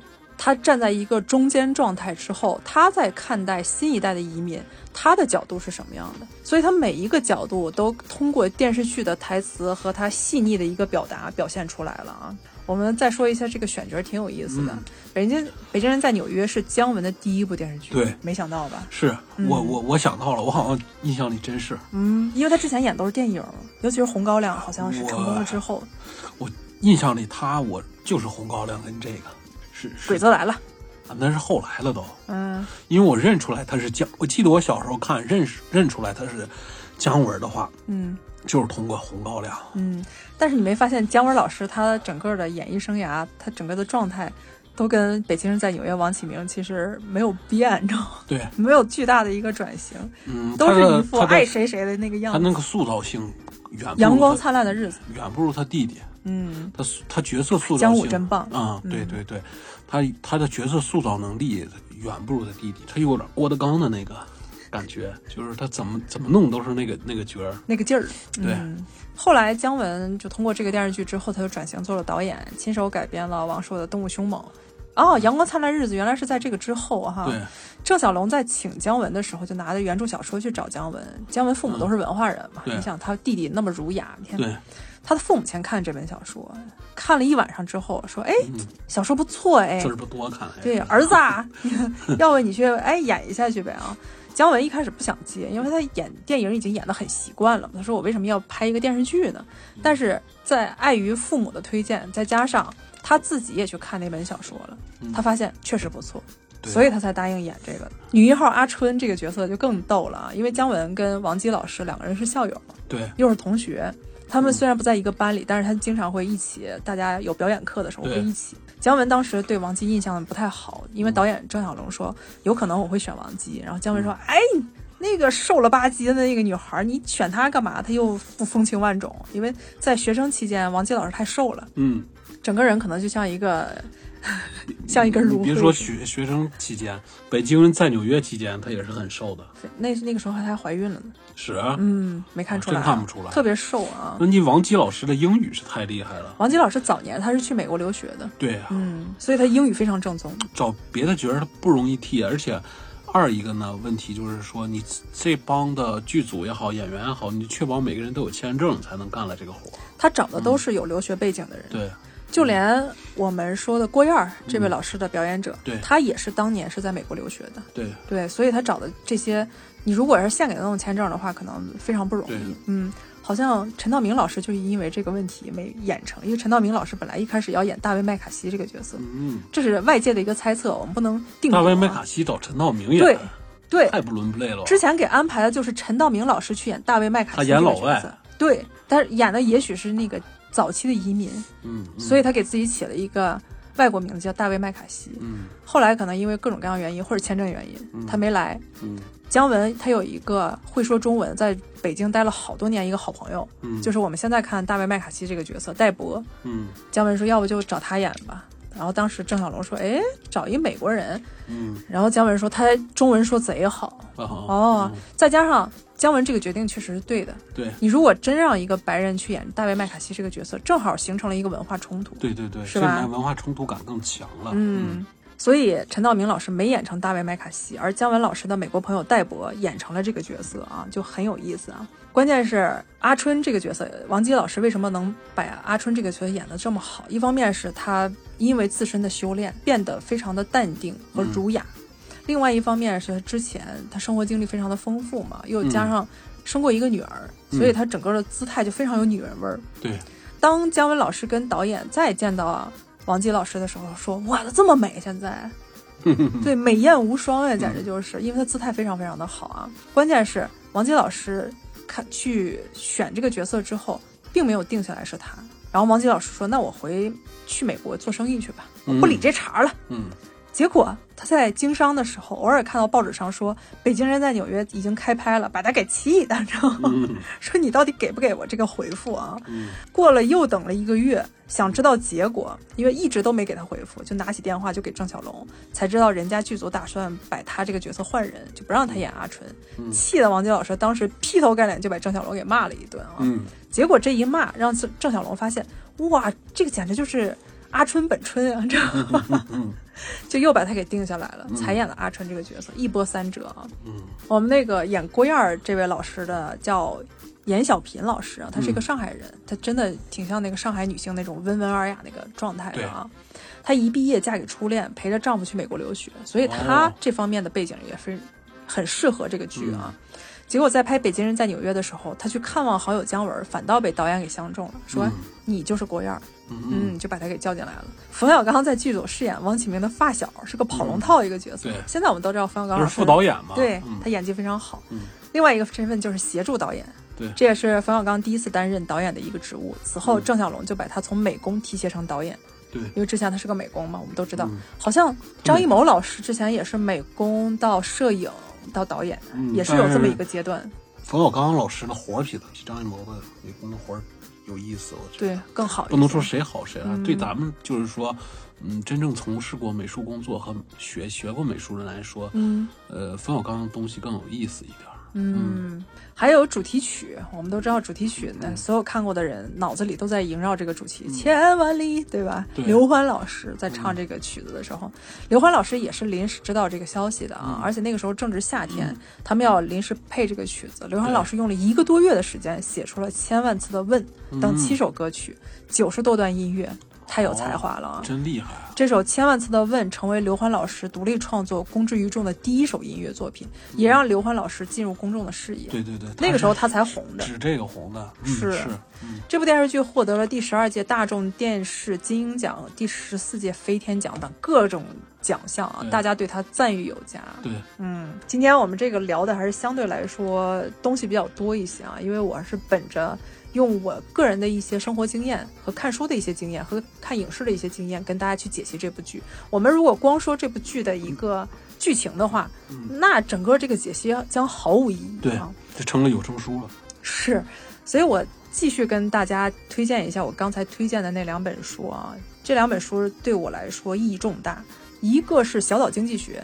嗯，我不知道大家在刚才听到我的介绍的时候，有没有对《小岛经济学》这本书有一些个人的一些理解呢？啊，《小岛经济学与美元经济的故事》，好像中信出版社嗯他出的这本书，我还觉得挺好的啊。另外一个就是刚才我说的贾雷德·戴蒙德《枪炮、病菌与钢铁：人类社会的命运》。你在看完这两本书的时候，也许我相信在线收听的那些朋友们，大家看书的量肯定比我大的很多啊。大家也可以推荐一下自己认为一些书能得到一些启示，能够带入到这部电视剧当中。我们也是，你看都这么大岁数了，才能看出这么多东西。我们要如果是特别小的一个小孩的话，非常年轻的话，你在看这部剧的时候，最大的感怀就是王启明，你是个渣子，就说这么一句。对啊，没了。我们的语言将会非常的干涸啊！这个应该是七零后、八零后都印象很深的，嗯，九零后应该也看过，嗯。嗯，比如像冯小刚老师的《不见不散》，这也是在美国拍摄的啊。上海人在东京，这里面有陈道明老师、葛优老师和一众大家认识的一些老师。陈道明，呃，纽北京人在纽约这个活不是黄了，没要他，不干是不干，不知道谁又传了一个海外剧，上海人在东京，上海人在东京。是，好像影响力就差的差点意思，差但也挺好看的。呃，好看，好看，真的好看。但是差的好远了，跟这个影响力来说差的好远。嗯，还有《别了莫斯科》，这个我没有看过。那个那个我好像小时候看过，嗯，也是差点意思。我喜欢的是《喜福会》和《千年静起》啊，这都是呃两方的合作非常成功的一个案例啊。大家如果喜欢的话，可以看一下。大家如果想要看一些就是陈冲老师早年的一些风华绝代的那些姿态的话，可以看一下大卫林奇的《双峰》第一季。啊，陈冲老师在里头太美了，我天，她一出现，我认为她就是女主角，没有其他人，她太美了啊。还有就是陈冲老师那个时候也跟华谊导演一起合作的《义》，嗯，就是一个字儿，意思的意，就是那个意，嗯，那也是给我嗯造成了很大的一个冲击，就是心理情感上的一个冲击，很美那部电影拍的啊。也许你是七零后，也许你是八零后，九零后，也许也有。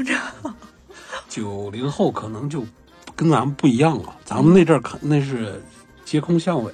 嗯，哎，那话咋说？是不是 low？街空巷尾是什么东西？我一下忘了。万人空巷。哎哎，对，就那个万人空巷。当时我记得，咱一演那电视剧的时候，咱们那年代是万人空巷。嗯，你再重播的时候，可能就没有那个意思了。嗯，还有点那意思。嗯，再重播。如果你要想把它当成一个下饭剧的话，还是挺有。你像九零后的话，能看懂了，应该都是两千年的时候那个阶段的重播了。嗯，那个时候就没有那个冲击力了。对，嗯，在整个节目开始之前，我也跟老狗我俩做了一次与对方的采访啊，说的也是，你在小的时候看《北京人在纽约》，你认为的反面角色是谁？你在长大之后。你再看《北京人在纽约》，你认为的反面角色是谁？当你长大之后，你发现没有反面角色，对，是吧？大家都是为了在纽约生存下来的，非常艰难的那些人，整个的选择跟心态，嗯，只是可能你个人私德方面和你的情感状态，你现在有一些东西你是接受不了。尤其大卫麦卡锡的光环是相当厉害了，你想他这个人的对人的宽容，嗯，还有一些，那虽然有点小毛病，他对郭燕的那个行为也好，嗯，有点武断。对对，呃，但是他说原谅就原谅，也没什么墨迹的，就是彻底原谅你。完了，他那个对王启明的宽容呢，就是我最后一击要不王启明你彻底干死，嗯，甚至联合联合上他王启明买楼的，买那个商业楼的，买通了商业楼的经纪人，对，买了那个经纪以后，给王启明下了个套，对，坑王启明，让他让他更多的花钱去攻那个楼。但是到了最后一线的时候，王启明面临破产的时候，是他卖了自己的小船屋，嗯。完了自己又 又拿了安东尼的订单，嗯。交给王启明说你来搞吧。嗯，他说了一句话，说我喜欢有能力的竞争对手。对，嗯，他是一个其实内心还是挺强大的一个人。嗯，就我彻底把你王启明，事实上证明我已经把你击击败了，但我不想让你死。嗯，你要是这件事儿给王启明的话，王启明就是我得干死你，让你永远无翻盘的机会。对但是对于麦大卫麦卡锡来说，我需要一个竞争对手，这样才能刺激我做得更好。对，嗯完了把钱给了他，把订单给了他，让王启明活了下去，他自己去教书去了嘛，他不想在这行干了。感觉遁入空门了，这个人。他，哎，你没发现美剧也好，是好多，就是那边的电视剧也好，他们有一个现象，就是咱们的古装剧也好，这个人一一悟到了，嗯就去遁入空门了，当和尚当尼姑了。或者他们。嗯、咱们看电脑公司也好，包括这个《北京人在纽约》里的麦卡锡，好像还有一些硅谷，啊，对，还有好多，对对对，好多这种的。硅谷电脑狂人那个比较这些电脑狂商界大佬也好，只要一一悟到了什么要遁入空门，就是去大学里教书去了。这有点意思啊！除了硅谷里大头那个角色，他去大学教书，并且当上了校长，那个是非常诡异的啊。其他我们看到的这些正面角色，他们都是相当有能力的人。对，我就连看《傲骨贤妻》里面都有很多非常有能力的一些律师，最后遁入空门，他去大学教书，或者他兼职去大学教书。他认为，呃，世间的这些争名夺利的东西，我已经差不多了。对。对我可以去大学教书，把我的生活经验和更有趣的一些东西教给那些孩子，对。然后让他们不至于踩那些坑，或者让他们知道整个商场上的拼杀你会需要什么样的一些经历。他们那个地域的大佬的躺平就是去教书、啊。对，让我想起当时《爱情公寓》里胡一菲，嗯。胡一菲她没有任何的社会经验，对，她从大学到大学再到大学，对。对吧？嗯，关键是他还上了一个什么叫就业课，对，还带带了一段时间就就业课，一个从来没就过业的人教要大教大家就就业业。但是你再看，我们再看《北京人在纽约》，它就有一个现象，你得是在这个行业，比如像你是一个 BMW 一个设计师，嗯你可以去大学教书，因为你有经验呀，是吧？你不是一个白丁啊，也不是说你必须得读到一个特别高的博士后，你对 对博士前、博士后，你各自身你才能去大学教书。你自身的学历，嗯或者是你自身的就是学术荣誉，肯定是需要的。嗯，二一个呢，你肯定也需要一些社会地位、江湖地位。尤其是像律师行业，你必须得是有名的律师，并且你破过一些，你经历过一些很重大的一些案件，你才有那个资质去大学兼职教书。像乔治·克鲁尼，他的妻子阿麦勒，他就是一个人权律师嘛，他就是兼职哥伦比亚大学教书，而且对于他们来说，好像大学教书其实收益并不好，对，就是一种慈善行为。嗯，嗯，我只想把我的那种教书的欲望和我想把我的知识散播下去那个欲望交给你，嗯是吧？你要说只那挣钱，那肯定是不可能的啊。大家可以去了解一下，就相关方面的一些知识，也给大家推荐一下刚才我俩在聊天过程当中的两个比较好的一个剧集，一个是《硅谷》，现在已经结束了，嗯另外一个就是《电脑狂人》。其实这个艺名我就觉得哇，不叫电脑公司啊，我不叫电脑公司，叫《电脑狂人》，是李佩斯演的。对，嗯，电脑狂人很短，就几季，好像三季四三季，哎，四季。四季，但对是相当好看。嗯嗯，他把硅谷前期的那些软件开发那些创业史就全给你讲了一遍啊。对，他还有一个艺名叫《奔腾年代》。对，嗯，你要是按那个观影按时间轴顺序来说，是先看电脑公司，电脑狂人呃，电脑狂人，嗯，后看硅谷。对。嗯但你要是说是想看一些带有喜剧元素的一些东西的话，我建议你去看《硅谷》。对，硅谷太棒了。嗯，他在给你搞笑的过程当中，又给你阐释了很多社会道理和人生道理啊。对，当然，《电脑狂人》也好。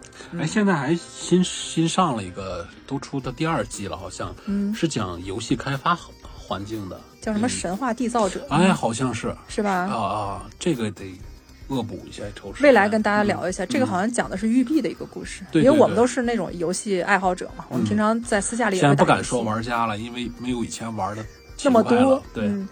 但是你要说一些三 A 的一些大作，我们还是相对来说玩一些的啊，还是有一些自己的一些感怀。像之前在上一期，我们上上一期就给大家推荐了《荒野大镖客》，对是吧？这款游戏嗯 R 星的。然后未来可能给大家推荐的也有什么《战地》啊、《巩俐影》啊，或者是哎，马上就要上根据游戏改编的另外一个电影，光晕嘛，光晕是吗？是是是，嗯啊，那是电视剧吧，应该是。应该是美剧吧？嗯，也可以跟大家聊一下啊。北京人在纽约为何这部剧有经久不衰的魅力啊？为何这部嗯片子、它到现在为止都是在豆瓣上有八点四分高分的一个剧集？为嗯什么呢？为什么呢？为什么呢？当时的嗯有意思的东西少嘛，尤其他这种的文化冲突。但为什么它类型的现在还是八点四分？现在的电视剧好多，我感觉缺失创作激情。北京人在纽约，它虽然制片上你别说一百八十万美金多了不得，但是你看的它还是挺简陋的一个东西。嗯，没跟你说吗？纪录片风的有点儿。姜文形容嗯郑晓龙在拍《北京人在纽约》的时候，他就形容这么一个词啊，怎么拼命。拼命，对嗯，是挺拼的，但是确实是简陋。也是因为他的拼命感动了姜文。不是说这个时代就必然简陋，因为你看他是他制片的时候是九二年就左右吧，九二年，九二年左右吧。九二年同时代的咱们国内的一些电视剧，还有一些包括海外美国的电视剧，你看了他的设置条件也好，他的制片环境也好，也是相当有实力吧。嗯他还是缺乏实力。嗯，但是那个时候你讲话了，央视呃电视剧制作部每年才有那点钱，对吧？所以北京在纽约已经了不得了。对，是一款、一项巨款完成的一个巨大的项目。你要说它的做工多么工整，嗯，是吗？你跟当年同年代的《三国演义》什么比，都差的很多。嗯，《三国演义》对呀、那个确实拍的好啊，但是那个他没有说是有境外拍摄，是吧？对，境外拍摄就很了不得。我甚至呃回过头来，这些年在看《北京人在纽约》的时候，我都觉得他可能剧组没几个人儿。嗯他他设置的话，呃，可能设置现场就是说做拍摄那一组人就那么两三个人，你没发现他没有多镜多镜头切换的机会都，嗯，好多东西就是拧镜头。二一个呢太原始了，真的。二一个就是我跟你个对话，咔，这句话结束了，直接推过去就到那儿，根本就不是同一同一个呃场景下两三个镜头一起完成的东西。嗯如果两三个镜头的话，它时间点也会对他这个活儿也干得快。我怀疑是啥呢？一是钱不做主，二是人不做主。太多人说想去没签证。我估计你像你说的什么跟他爸爸去留学，他没有这个问题，就是说剧组的人都定好了，什么呃制制制制制片那边还没没决定是不是去美国呢。嗯这一调研，剧组里面有十分之九的人没签证，这咋闹？因为我刚才也一直在强调，《北京人在纽约》这部剧人物弧光最圆满的就是几个女性，尤其是阿春，在一个幼小的女孩子，就当年我还是个小屁孩儿嘛、嗯啊。我在看这部剧的时候，我没有记住他红色的跑车，我也没有记住他你所谓的红色高跟鞋啊、披肩还有王启明，我都没有记住。对，唯一在我脑中一直萦绕的就是王姬老师他饰演的阿春说话的那个姿态，对，就一直都在我脑中。英语真好啊嗯，关键是他说英语那个状态太美了，口音真我爱上王姬老师那个年代嗯，嗯，太美了，太美了。你说谁顶得住？一个正常的钢铁直男，再加上王姬老师这么风情万种、又睿智豁达的一个人，谁能顶得住啊？根本顶不住。你看，但是郭燕老师，呃他不是郭燕这个角色，我稍稍就不太理解了。嗯嗯，稍微不太理解。我觉得他就是你塑造出白秀梅这种人，你看着你都能让你信服，你作为观众你都信服哦，确实应该是有这种人存在。嗯，郭燕这种人，你就感觉他有点儿编的有点过于自残了。对，有点二幺三，你不能这么说，别说别说，不能这么说。是是是啊，但是哎呀，这可能有一些就当时的大家对女性的一个塑造的一个完美的形象吧大家想把郭燕塑造成一个真正的，如果说是你的软弱带给观众着急，嗯替你捏把劲儿，想想让你咋回事儿，这种是你挺成功了，你的你的你这个人物的塑造成功了。但是他是让你感觉你不信，嗯啊怎么会有这样的方式来做这件事儿？你说是不是嗯因为郭燕她，你想她来的时候已经三十多岁了，对，对吧？就是她有没有代表的是当时我们那些编剧还有导演，嗯他认为的完美的中国的传统的女性是什么样的，是吧？嗯就把这些情愫带入到郭燕身上，就认为郭燕是他们完美心中的一种家庭的优良的对。女性角色。对，嗯，有娘道风的，娘道风的，太娘道风了。啊！嗯。自残型的，真的用现在眼光来看就是自残，在当时你你是说白秀梅的那个作风，你感觉这个人真讲究？正对吧？白秀梅是正义，真讲究，我、呃工作态度认真，工作能力强，嗯，而且我对待朋友呢，我维护各方面人的利益。对待老板和曾经的合作关系的老板，我都能拎得清楚。完了，关键时刻，我为了我自己爱的人，我牺牲我自己的利益也好，牺牲我自己的感受，嗯包括去爱的权利，哪怕是都可以。白秀梅简直就是一个骑士精神最大的贡献者啊！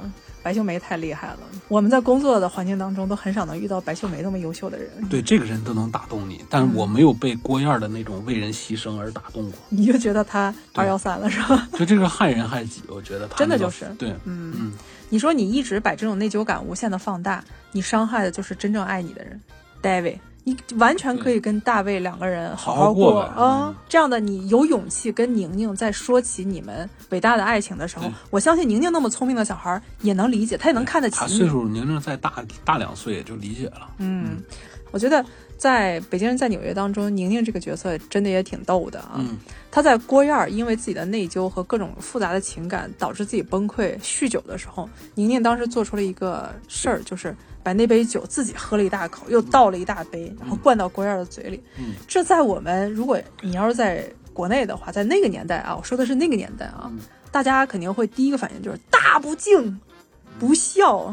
这孙子，哎，这闺女简直就是什么混蛋闺女啊！嗯，去美国变坏了。对对对，但是你通过这个方式，宁宁这个做法，你都能知道，其实宁宁最恨的就是软弱的人。她其实是一个阿春那样的人，对。她看出了他妈的那种软弱对，她表达出来的就是，你如果你要是真真实实的、非常有勇气、很坚定的告诉我，你嫁给了谁，你爱他，他也爱你，嗯。未来你们能走得很好，我是会欣然同意的，而且我也会欣然接受，我会祝福你们的。嗯。但是我不想看你好像是为了我，其实他所表达是这个，嗯。好像你们都是为了我，你们很痛苦。郭燕儿，郭燕儿不也就说嘛，为了闺女呢，没法嗯跟那个大卫在一起。其实宁宁最恨的就是这个，不要道德绑架我。对，你们能不能自己找自己的幸福去？我没有那么脆弱你。们黄了都赖我。对，然后我爸不幸福也都赖我，凭什么呀？哈，嗯这是当时宁宁的一个想法。宁宁其实也是相当成熟的一个孩子，所以相当成熟也那代表的是这智商。宁宁刚到纽约的时候，刚接到纽约，他做了一个设。想，那个时候，那个时候他是占有欲，嗯他想要父母都在身边儿，他不接受别人，嗯那是一个过程。后来了，但是他转变的超级快，对小孩嘛适应快嘛，半年一年的事儿了，就就想开了。是，呃，再过一两年自己就放荡了，开始。那并没有，他只是因为当时两方都不管他了，嗯，郭燕是因为他内疚，对内疚不敢见他。你看郭燕那个害人害己那个态度啊，嗯不敢见他。他爸是因为看他跟阿春实在是相识不了，嗯自己再加上有很多麻烦，也不回家，也不敢回家，又发现他女儿实在是看问题太犀利了，对，导致宁宁觉得我是一个被放逐的人，对。所以他才放飞自我。但是他自己还有一些自己调节的能力，他的成绩又很好，对，是吧？就说明宁宁这个孩子脑子还是相当清楚。想引起他爸他妈的关注，嗯。引不起关注呢，那么就是开始你太关注我了，我就要叛你，你不关注我了也不行。后来您那好吧我就长大了对自己就长大了，悄悄的。直接嫁给一个老头儿，你看，嗯让王启明这个角色受到了一个更大的思想包袱的一个冲击嗯啊。王启明说：“你你找可以，但你别找一老头儿，关键是他还是你曾经男朋友的爸。对你这跟美国人学那不着四六的东西，说的。其实宁宁就想表达，就是说我独立了，你别管我，我想咋就咋。我十八了，嗯嗯。国内的剧集有几部，我是一定要说一下，它确实是很经典，很经典，也推荐给大家。当然，我说的有的人可能了解国内剧的都翻白眼儿了，说这部剧我全看过，而且我也很喜欢。